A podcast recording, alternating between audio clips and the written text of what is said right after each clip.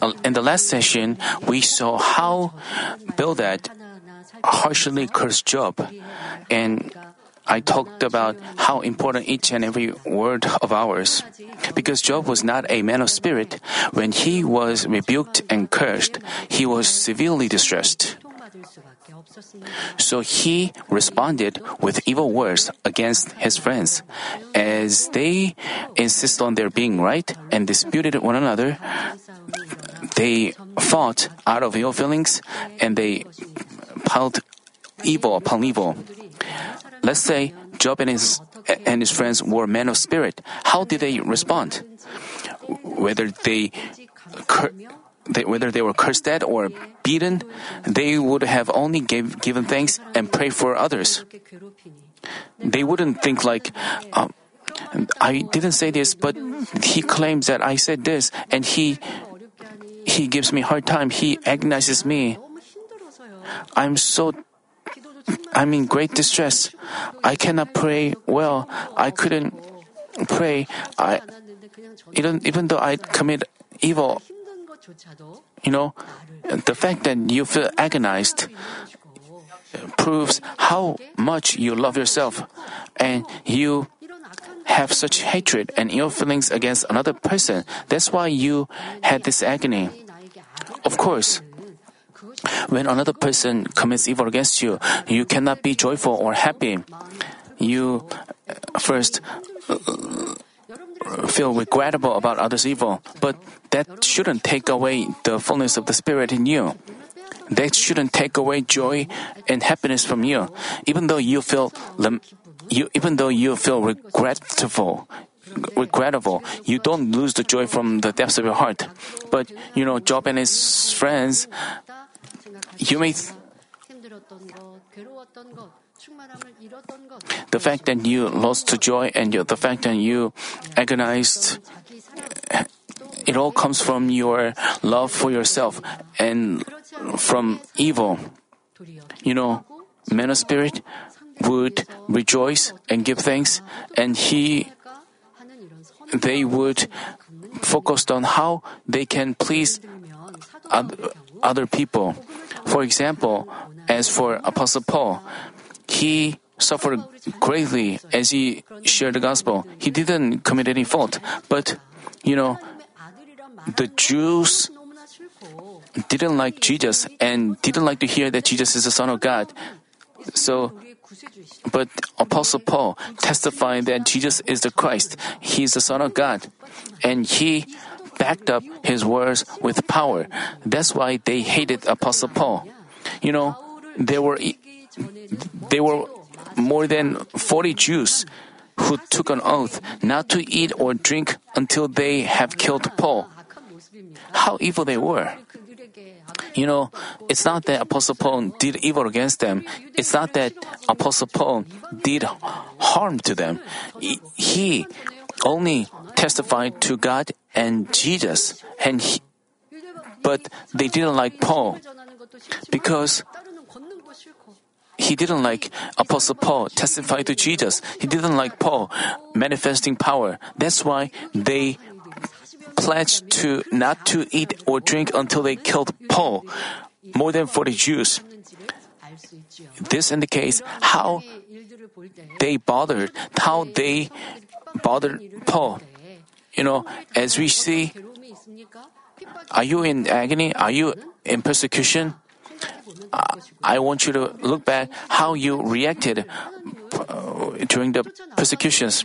You know, some of you may say, Why am I in such difficulty while we testify to God? You know, remember how the members of the churches lived as they manifested God's power. The enemy devil tried to destroy the men of God by all means.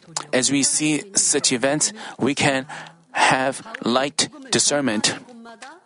Wherever Apostle Paul shared the gospel, the Jews tried to kill him. There were many. They would follow him around to kill him. At times, he was stoned. He was beaten, got beaten with rods and he was imprisoned. Even while he suffered and he was threatened numerous times, he didn't say any word of a curse to, against them. Rather, he, he said, For I could wish that I myself was accursed, separated from Christ for the sake of my brethren, my kinsmen, according to the flesh.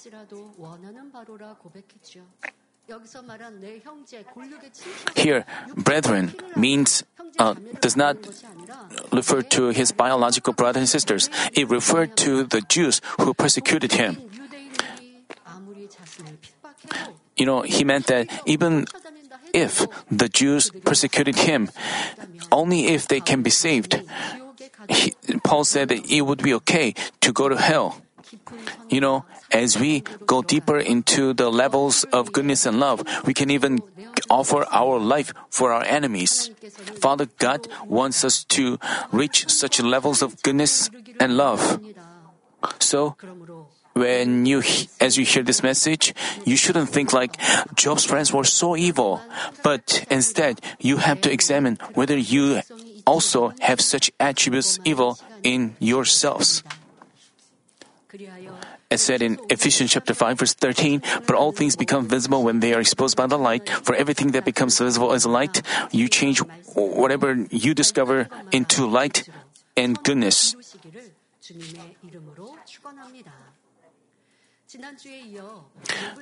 And as we did, as he did in the last session, Bildad cursed Job and it increased in severity.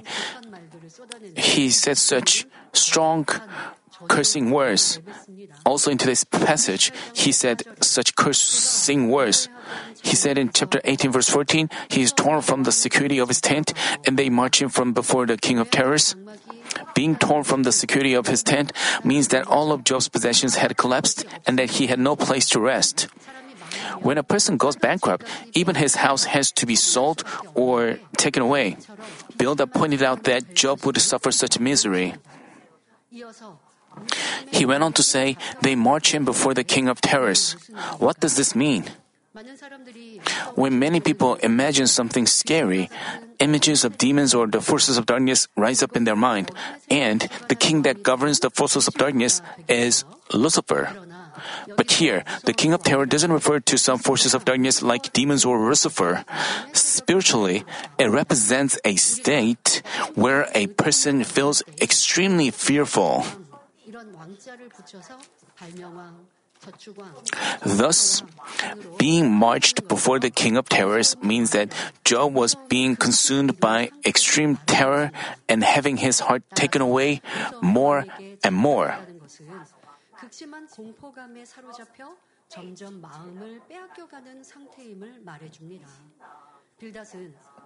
Like, like he was pouring oil into fire, Bildad was agonizing Job Baltimore with mocking words. As we find from Job's earlier confession in chapter 17, verses 13 and 14, if I look for Sheol as my home, I make my bed in the darkness. If I call to the pit, you are my father, to the worm, my mother and my sister. Job had been Job had been severely stricken by a disease and his home completely destroyed. He had given up on hope for life and become increasingly fearful. With that fear, Job continually insisted on his being right, defied God, and disputed with his friends.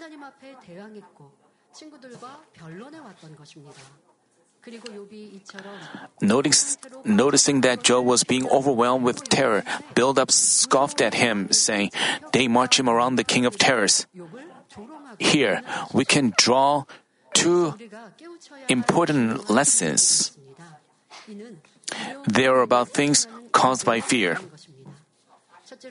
First, Fear causes people to give excuses like Job did. For example, they fail to take responsible. Uh, for example, they fail to take responsibility for their words or carry out a task assigned them. They become fearful. They are they are concerned that they would be rebuked or looked down on by others. They are afraid that their incompetence will be revealed or that they won't be perceived as a good person. Such fear and anxiety cause them to look for excuses. For example, when their little children, uh, I mean, when a little children uh, commits a fault that his parents prohibited him to, from doing, and he is afraid of being rebuked, then what would happen to his heart? He would think, "Ah, what kind of excuse I can give when my mother, when the mother rebukes me? You know, when parents raise their children, little kids, they know that. And the kids are afraid, so they make up an excuse. They come up with an excuse. That's what human beings are like. In the life of faith as well, when believers fail to live in the truth, disobey while knowing that they have to obey, or don't do something because of laziness, they have fear. With such fear, they give excuses to justify themselves. While they have to admit their fault, they continually make an excuse of another person or their situation. When, when others don't accept their words, they feel resentful. If things get worse, they confront and fight with them. If their if if their excuses uh, work, they I mean, they even quarrel with one another. Have you ever done so? You know then you committed a fault. You, then you have to admit your fault and and but you even though you seem to admit your fault uh, uh admit your fault you begin to justify yourself and give an excuse then you are rebuked and after you're rebuked you feel resentful if you try to hide your fault if you when you but and in your heart in the depths of your heart when your faults are revealed uh, when you are afraid that you'll be rebuked when you are afraid you'll be ignored or neglected by others you try to defend yourself. It comes up naturally and then you begin to give excuses and and you don't you have you involved another person. You you talk about another person or your environment when your words are not accepted. You even quarrel or argue against the others. This is how fear um, second fear causes people to bind themselves. When they start to have fear, they have to figure out the reason and immediately turn back. All they have to do is turn from disobedience to obedience, from untruth to truth, and from laziness to faithfulness. But unless they turn back, as Bildad said, they march him to the king of terrors. They get gradually consumed by fear. After you commit a sin, you begin to feel fearful, but some people don't even recognize that because they are in the habit of committing a sin. So even when the Holy Spirit gives you an awakening, you cannot hear it. E- even though you lose the fullness, you are alarmed. But you, if you don't recognize it, you feel more deeply into the swamp of sin. But as you recognize it, you can turn back and quickly. And this is wise. Think about this. You, after you commit a fault, intentionally, you are afraid, you are fearful. As you pile up evil upon evil, you also. Some people even said, um, eh, he was afraid that while walking on the street, some flower pot uh, will fall fall on from the building, fall on his head. That's that's how they were afraid. Then they should stop staying, but because they enjoy the world so much, they continue to live that way, continue to live in untruth, and then they the they become numbed to the lamentation of the spirit and they don't no longer feel fearful and they justify themselves as they continue to commit sins. As they continue to defend themselves they fall more deeply into destruction. I hope you don't do that have you found yourself uh, having fear? Then you have to realize that it is a lamenting of the Holy Spirit. Then you have to turn from the ways of evil and untruth. Then all the fear will be gone. Once you dwell in sins, you will have fear in many aspects. When, let's say, you are, after you eat something, you feel, you f- feel uncomfortable somewhere in your belly. When you're filled with the Spirit, you don't think of it as a big deal and you have no problem. But if, while you don't live in the light, while you live in the darkness, fear overcomes you. And when you feel something uncomfortable in your belly, you, you begin to doubt you may have a you may have got stricken with a serious disease. You have such fear. And when things are fine after a few days, you live as you please. And when you have some problem in some part of your body, you begin to doubt you might have a cancer. Then all you have to do is come to church and pray and tear down the wall of sin. Then these symptoms, then you can make spiritual growth. Even though you have fear and try to repent and the symptoms of diseases are, are gone. But after that, you begin to live as you please again and again. As this happens repeatedly, you become numb. You shouldn't be consumed. Nowadays, fear comes in many forms. Fleshly thoughts come in many forms. People have depression. Uh, there are many kind of mental problems related to fear, and they also have panic disorder. Some people find it difficult to uh, stay in a. Uh, there are many uh, mental problems related to fear. But Christians, those who believe in God, those who have accepted the Lord, they shouldn't have, they shouldn't have themselves overcome by such fear. The or, original reason for that fear is that they haven't lived in the truth, in the light if they really live in the light, they shouldn't be attacked by the fleshly thoughts. They have nothing to do with thoughts given by Satan. They wouldn't have fear. They would only live in joy. They should live such a life. But if you don't live so, if you live just like the worldly people who are overcome by fear, if you can't get out of such fear, if you have trouble living, I believe Manmin members shouldn't live like that at all.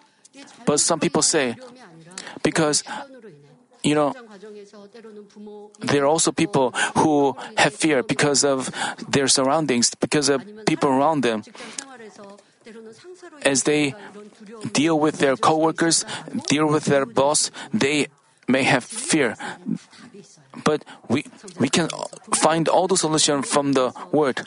Even though you are raised by your parents who are violent, even though you have fear because of that, then you can have mercy on them. You can have compassion. You can have compassion on them. You can develop love for them. Then fear will be gone. You can think like, because my parents didn't know the Lord, they, my mother and father fought a lot. And when my father had a difficult time working, he drank a lot and became violent in my family.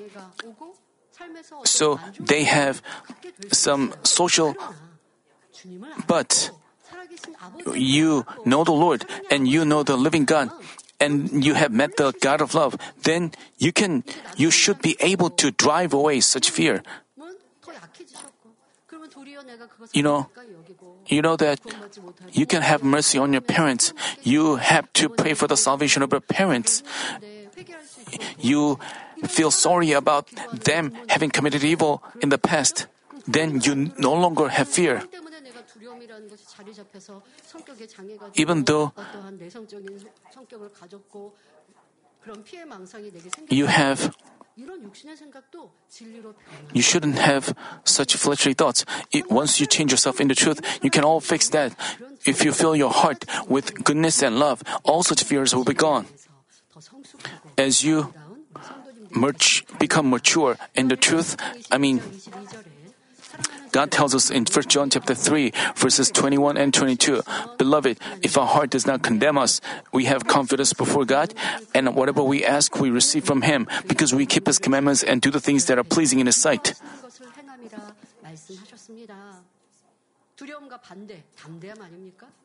Fear, the opposite of fear is boldness. If you can be bold before the truth, no and, you, and the verse tells us how we can be bold.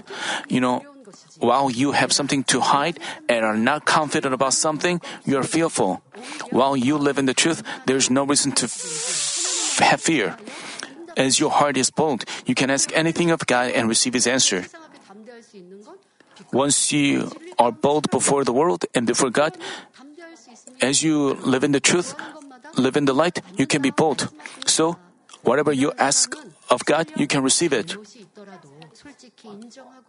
Even if you happen to commit a fault, you honestly admit it and take joy in being rebuked. Since you want to turn back through the awakening, you don't give an excuse. You would say, All right, this is my fault because I have such traces of flesh. I have committed a sin. I want to turn back. I want to live by the word. Then you will be filled with joy and happiness you wouldn't have feel like, uh, would I be saved? Uh, and you wouldn't be in agony. But while many people profess that they want to change and seek a rebuke, if they are really rebuked or have their faults revealed, they are busy giving excuses. That's why they cannot change. Even after committing sins, since they don't repent from their heart, they keep on giving excuses. Even though they say they repent, they don't like to be rebuked or admit their faults and shortcomings. In doing so, they keep on dwelling in the darkness. As they have no joy or the fullness of the Spirit, they get afraid even before a trivial problem. Thus, in order Thus, in order to give, in order to, to avoid fear, they have to admit not having lived out a word and turn back. Once they change themselves completely, the enemy devil cannot have control over them, so they don't have fear, but enjoy peace and joy. But you accepted the Lord and you love the Lord. But uh, do you live in anxiety and fear? You have to examine yourself. Then you have to cast off the things of the darkness and act in the light.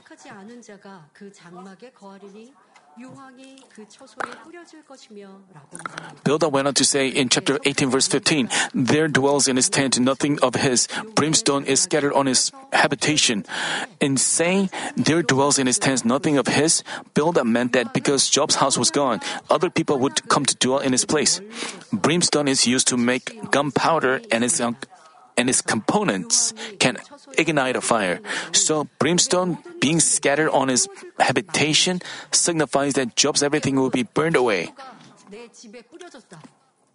Let's say um, oil is poured on your house.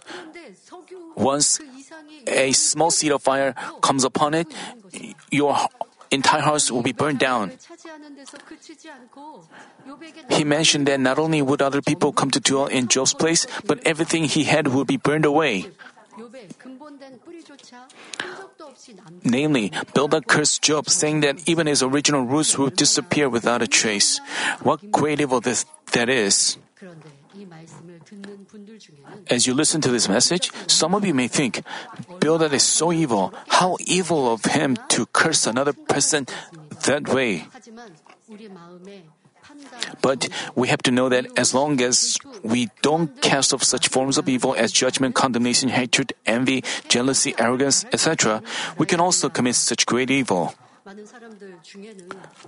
Many people point out others' back while not being able to see the log in their eyes.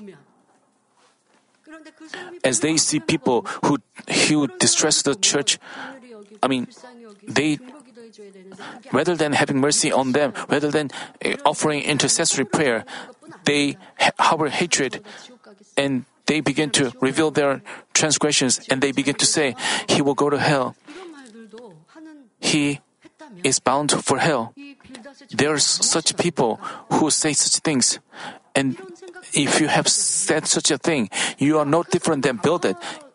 You have to check whether you have such thoughts. Evil people are evil, but it's, it's not necessary to, for us to say they are evil. We, it's not necessary for us to condemn them as evil. Even we don't have an obligation to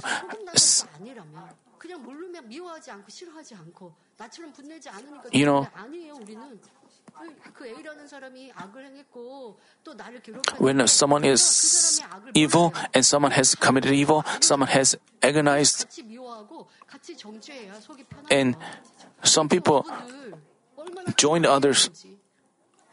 You, you have to know what a great evil that is. You have to know even though you didn't say such cursing words like Bildad, if you have harbored condemnation judgment, you are also evil. And as long as you don't cast off evil, y- your evil can be provoked. Senior pastor said that when senior pastor preached this message, he, I mean, uh, senior pastor, uh, many people point out Many people point out other spec while not being able to see the log in their eyes. They consider their log to be small. But God wants us to check whether we have a log in ourselves before pointing out others' speck. While we don't see the log in our eyes,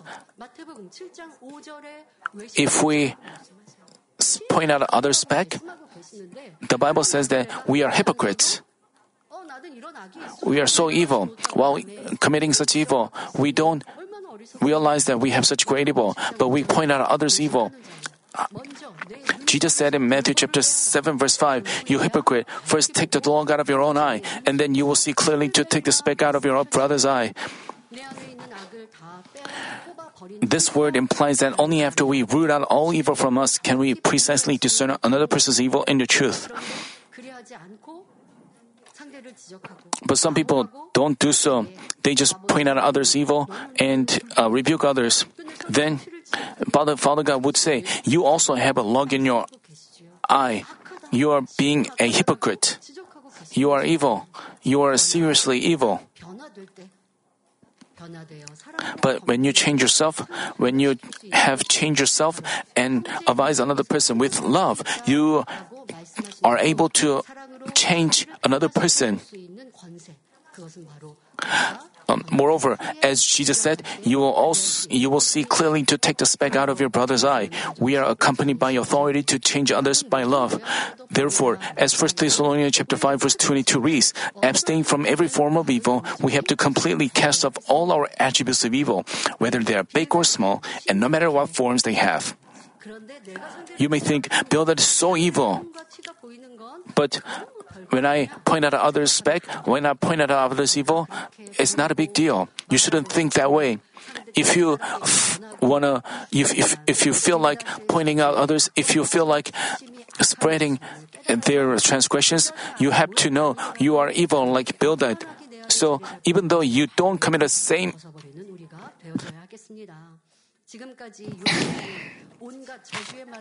So far, Bildad had spoken all kinds of cursing words against Job.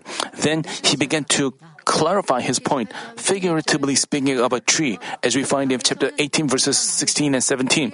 His roots are dried below, and his branches cut off above. Memory of him perishes from the earth, and he has no name abroad. Once its roots are dried, a tree is bound to wither and die. On top of that, what would happen if its branch is cut off? That would mean complete death or complete extinction.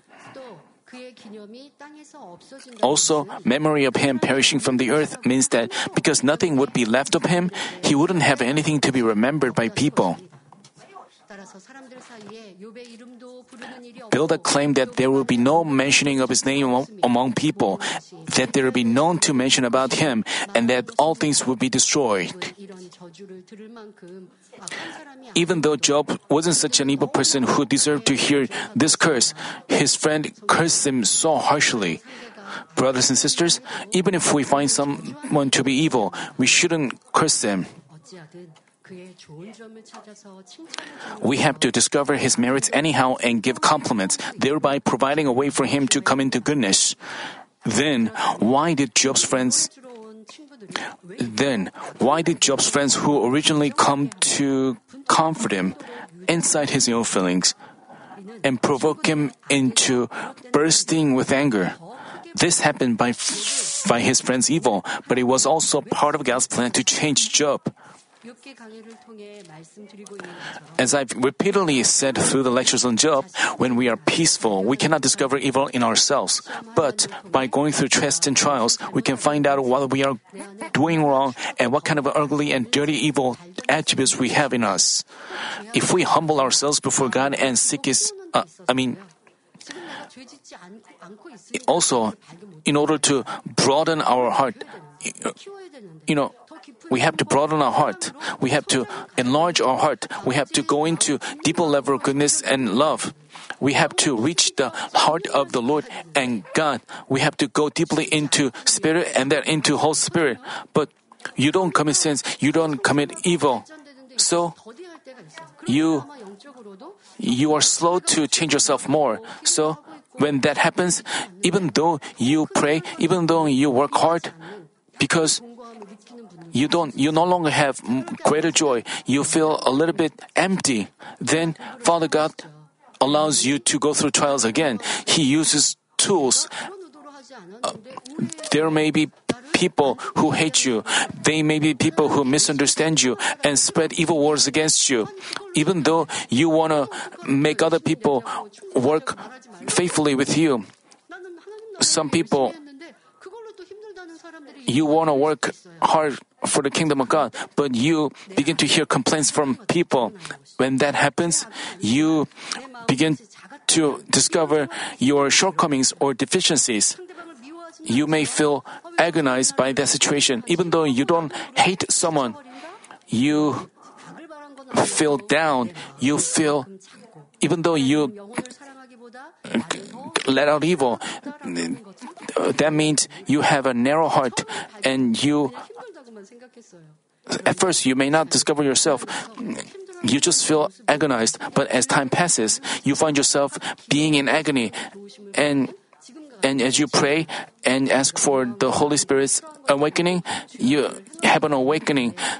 You think, even though you didn't hate others, but you are in agony, and this itself proves that I have such a narrow heart, I have such love for myself, and I am far from the fathers of faith. And Father God, what would happen if persecutions come my way? If what would happen if I face a life-threatening situation? Then I wouldn't be able to die a martyr because my faith is so small, because my love is not great enough, and I have to re- repent with tears. I, I, you say, I didn't love others enough. But as I prayed, uh, I had such, I discovered such fl- traces of flesh. So you change yourself that way. You uh, resemble, you resemble more of Father God's and the Lord's heart. Through trials, you can also discover your shortcomings and deficiencies that way. Have you discovered your shortcomings through trials? You can uh, discover your evil or shortcomings at this point, I mean, at this, if we humble ourselves before God and seek His grace, God helps us discern things in the truth, change, and pursue His will. Through such processes, uh, processes, we rid ourselves of evil little by little and finally attain to sanctification. That's why we need trials. Through trials, we can improve ourselves, grow ourselves. 지금 육가 친구들처럼 But there are people also who bring upon trials. 사단이 내게 시험한 난을 주는 것이죠. 그건 너무 어리석은 You know, 것이고요. 그것이 아닌 this is foolish. 발견하지 못하는 것을 S- you know, 발견하게 하시는 그 연단은 곧 축복이요. 그리할 때 힘들어하지 마시고 You know, 나를 정확하게 보시고 또 묵묵히 기도하고 금식하며 성령의 깨우침을 받아서 잘못된 거 부족한 You 것을 have- 변화시켜서 지속히 영으로 you can there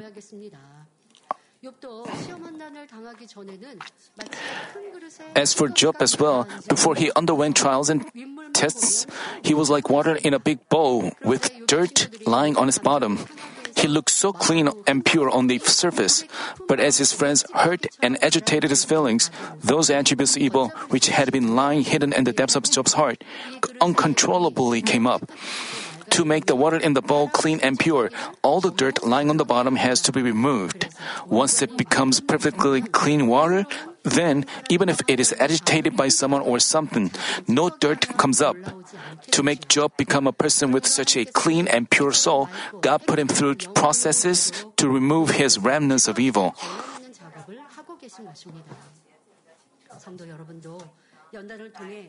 Brothers and sisters, also, if you discover your remnants of evil through trials, you shouldn't be discouraged. Rather, you have to give thanks and root them out immediately. Quickly achieve a heart of truth that resembles a heart of the Lord. While we go through this time, are you in agony or distress? Then you're not in the process of changing yourself. As I told you earlier, you are getting consumed by fear and you begin to give excuse and you blame, uh, you involve other people or surroundings. If you still living like that, you cannot bring forth the fruits of change. But if you make an opportunity to discover yourself and build up more rewards, then you can change yourself into more beautiful people. Then you wouldn't feel agonized by this situation, but things will turn into joy and you will feel more deeply the Father God's heart towards the human cultivation. You also understand people's betrayal, people's heart, and you can pray for them with tears. You can become such spiritual warrior. That means you can build up rewards in heaven. You can make yourself into a broader vessel. If you still find yourself having lost the fullness, find yourself being in agony, you have to check, examine yourself, and you have to make this trial into an opportunity of blessings. Bildad went on to say in ch- uh, chapter 18, verse 18, uh, he is driven from light into darkness and chased from the inhabited world. Being driven from light into darkness signifies death and losing of all hopes. Also, Job being chased from the inhabited world means that he would disappear from the world. Bildad could have just said Job would die, but instead he said that Job would be chased from the world. What an evil expression that is. In saying this, Bildad meant that because Job was evil, he'd been he'd been entrapped and that he'd be driven away from the world. In other words, the world and the environment would not accept Job but throw him away. For example, when a person finds his life bleak, he may say, The world has abandoned me, all things went away from me. This is something a person would say when he's completely lost the desire to live. But Bildad didn't hesitate to use such an outrageous expression. Brothers, you know, as his friend, Bildad said such an outrageous remark against his friend Job. Brothers and sisters, from Bildad's words, we are seeing evil itself. But through this, God wants us to examine our own heart and our words. While some people profess to believe in God, they recklessly spoke words of untruth, causing another person to stumble. Even though they don't directly curse him, this is seriously evil, and their words can torment and destroy him. For example, um, they share his transgressions with others, making them gossip about, judge, and condemn him. You, let's say, you find out about transgression transgression of another person, and then you go to other per- people and you talk about that with others, and you get them to judge and condemn him together with you. How evil that is! You know, even if you alone pass judgment, this is evil, but through your words, you get other people as well to judge and condemn him. So you pile up evil upon evil.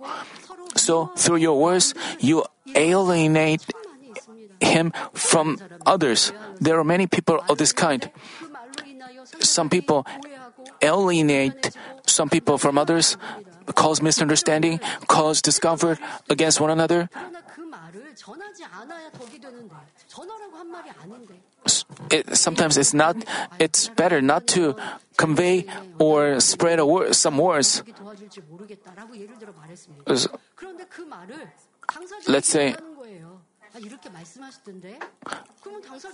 but then the one who hears that word may not be happy. That way, they alienate someone from others.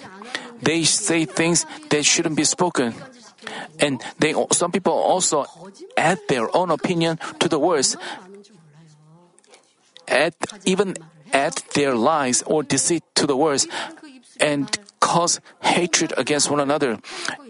The words of their lips, with the words of their lips, they commit such great evil. They spread evil words, and they don't even remember what they said. How could they tore, tear down the wall of sin?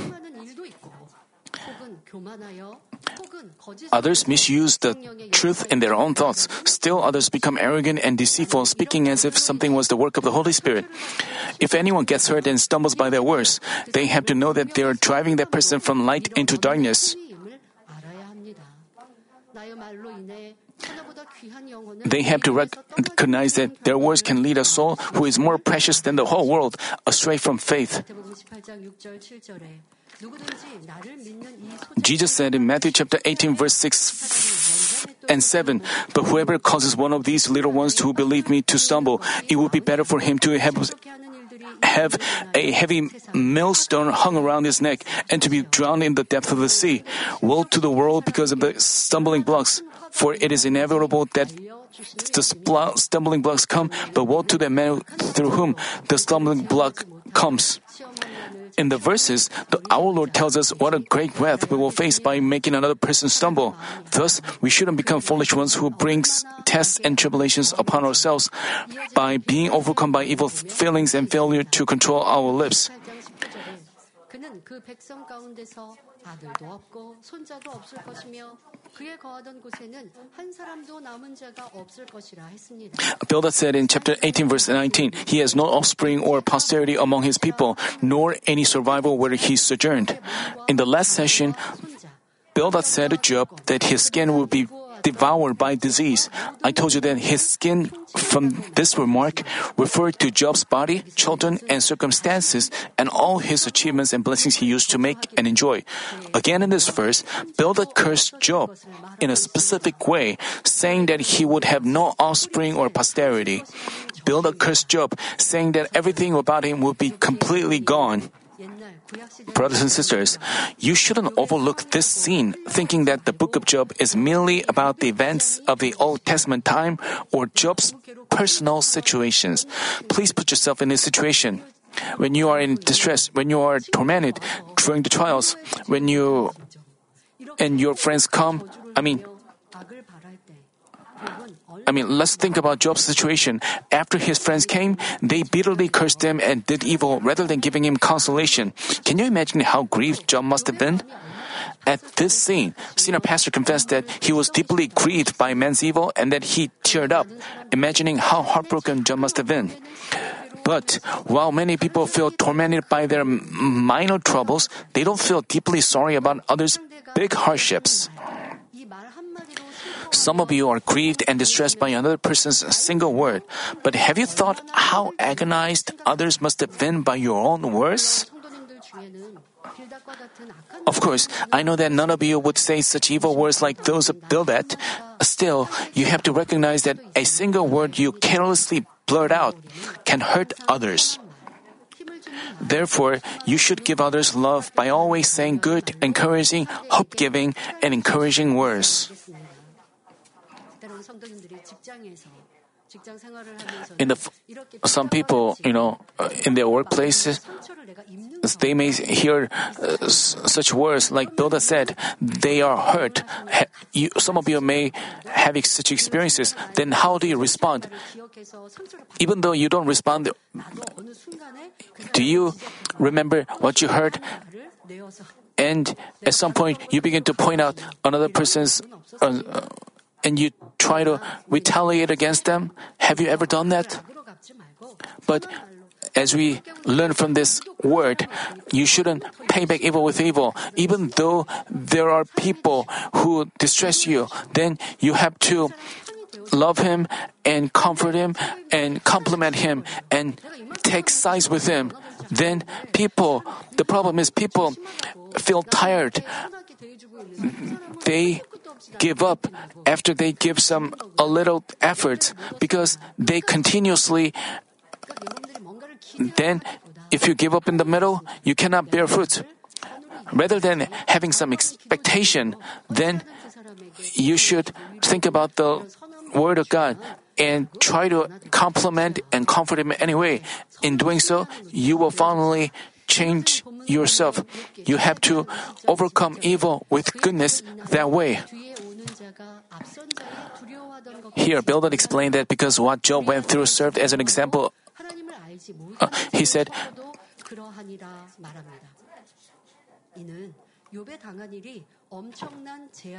Oh, in the, uh, Bildad said, Those who in the west are appalled at his fate, and those in the east are seized with horror. Surely such are dwellings of the wicked, and this is the place of him who does not know God.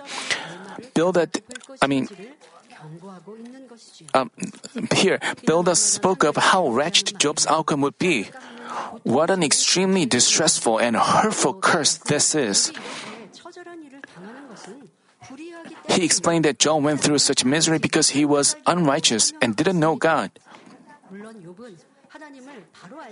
Of course, it is true that Job was going through the processes because he didn't know God correctly, because of his spiritual ignorance. If Job, if Job had known God correctly, he would have paid attention to his friend's advice, repented, and turned back. Moreover, he wouldn't have said any resentful words against God. But back in the Old Testament times, it was not easy to find a person like Job who led an upright and good life without having experienced God directly.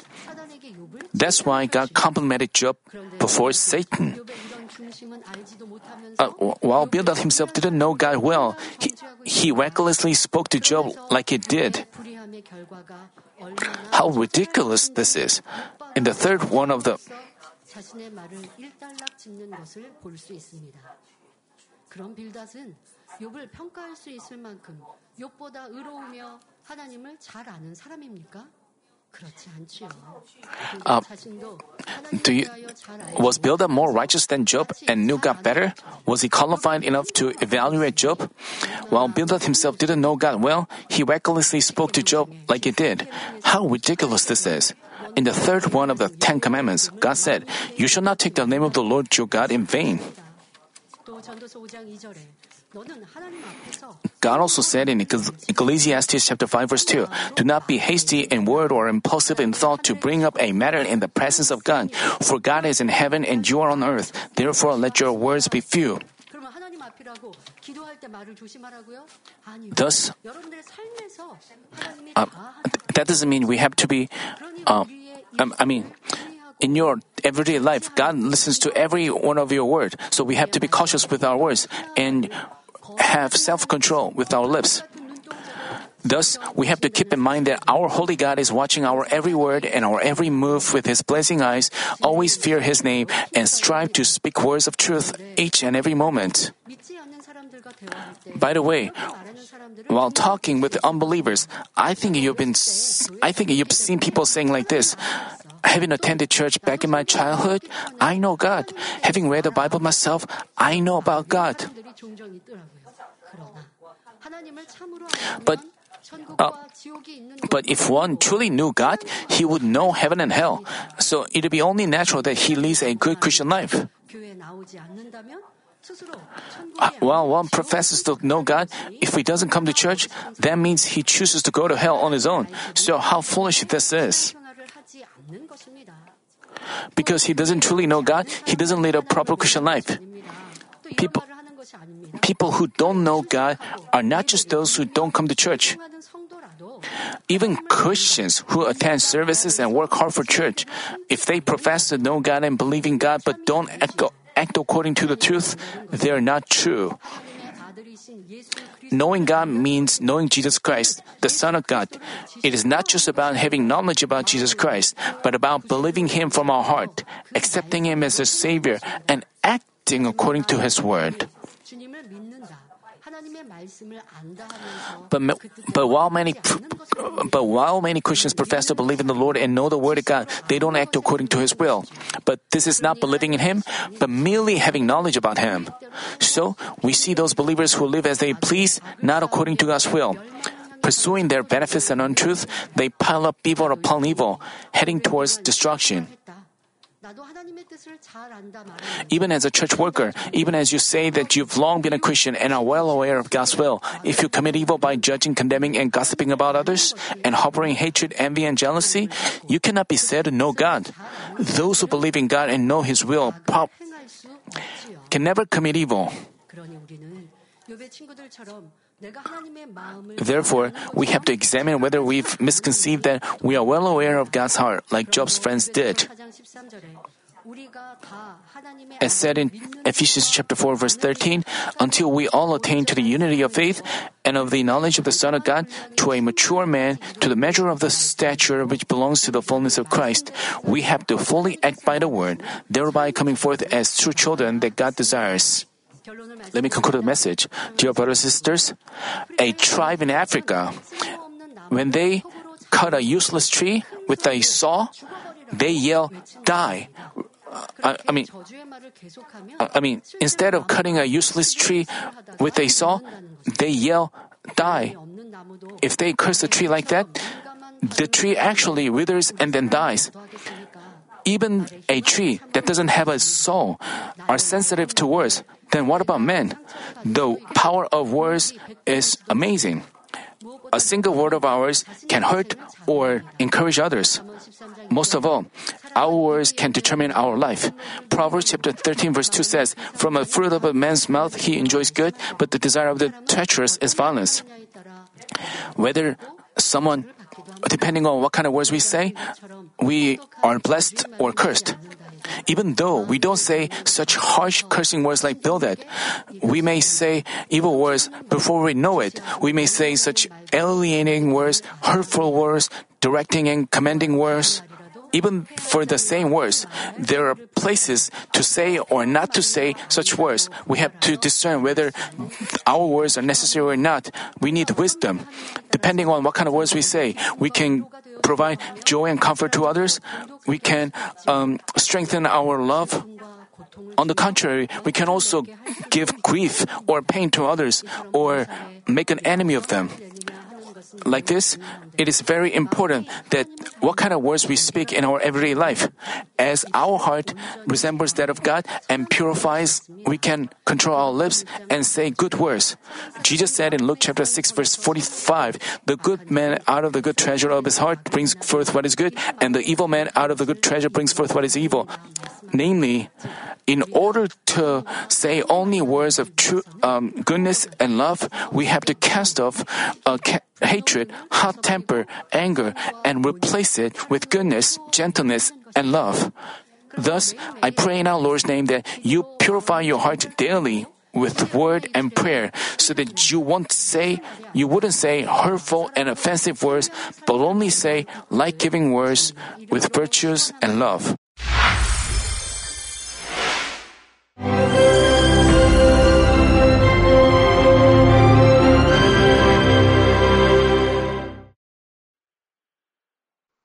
Hallelujah. Almighty Father God of love, please lay your hands on all brothers and sisters receiving this prayer here in attendance. Lay your hands on all the members of the branch churches and local sanctuaries, and all the GCN TV viewers, and those who are watching via satellites, cables, and internet all over the world, transcending space and time. Plant faith in their hearts and drive out their negative thoughts and doubts. Let all the trials and afflictions leave them. By the fire of the Holy Spirit, from head to toe, scorch their sick and affected parts, including all cells, tissues, and nerves, all internal organs and intestines. Let the light of creation come upon them. In the name of the Lord Jesus Christ, I command the enemy devil and Satan, all diseases, germs and viruses, and infirmities, go away. Let the light shine on them. Scorch their incurable and long-term diseases by the fire of the Holy Spirit. Burn all kinds of endemic and contagious diseases like malaria. Be cleansed and made well. All epidemic diseases, such as colds and fever, go away from them. Protect them from any kinds of germs and viruses and bacteria. Heal them of all kinds of cancers like stomach cancer, lung cancer, liver cancer, breast cancer, womb cancer, intestinal cancer, and all other diseases like AIDS, leukemia, cerebral apoplexy, high blood pressure, low blood pressure, heart disease, lung disease, diabetes, women's diseases, thyroid diseases, and all inflammations. Let them be made whole from polio, stroke, arthritis, herniated discs, and many others. Let all kinds of pains disappear from them, like back pain, headache, and neuralgia. Set them free from epilepsy, autism, depression, neurosis, and all other mental diseases. Loosen them from all kinds of paralysis and let them get up, walk, and jump. Let them regain good eyesight and restore good hearing. Let the blind open their eyes and the deaf come to hear and mute begin to speak. Heal them of after effects of all kinds of accidents. Restore their ruptured and broken bones. Restore them from burns and let the heat and burning sensation go away from them. Father, let there be no scars left. Be cleansed from all kinds of drug addictions and poisoning. Father, regenerate dead nerves, tissues, and cells, and bring the dead back to life. Father, please bless them to conceive a baby. Bless them to conceive a baby. In the name of the Lord Jesus Christ, I command the enemy devil and Satan, the ruler of the air, the evil forces and their servants, go away from them. Go away, you evil spirits, unclean spirits, deceiving spirits, spirits of falsehood, separating spirits, and all forces of darkness. Loosen all bonds of wickedness and darkness, and go away from them. Let the light shine on them. Father God, give them strength to cry out in their prayer, and empower them with the power to cast off sins and become sanctified. Let them be in good health as their soul becomes prosperous, and let their family be evangelized. Protect them from all kinds of accidents and disasters, and bless them to lead a successful and prosperous life in everything. Please protect your children, their home, their business, and their work by the fiery hedge of the Holy Spirit, with the heavenly host and angels, and with your blazing eyes. Give students wisdom and understanding, and fill their hearts with more passion and desire for study. Keep their hearts and minds from worldly things, and plant into their hearts more fervent love for God. Bless your children and let them give glory to you in everything they do, whether they eat or drink or whatever they do. Let them confess and testify to the living God. I've met God, I've experienced God, and received His answers and blessings. Father God, thank you. Let all glory be to you alone. In the name of our Lord Jesus Christ, I pray. Amen.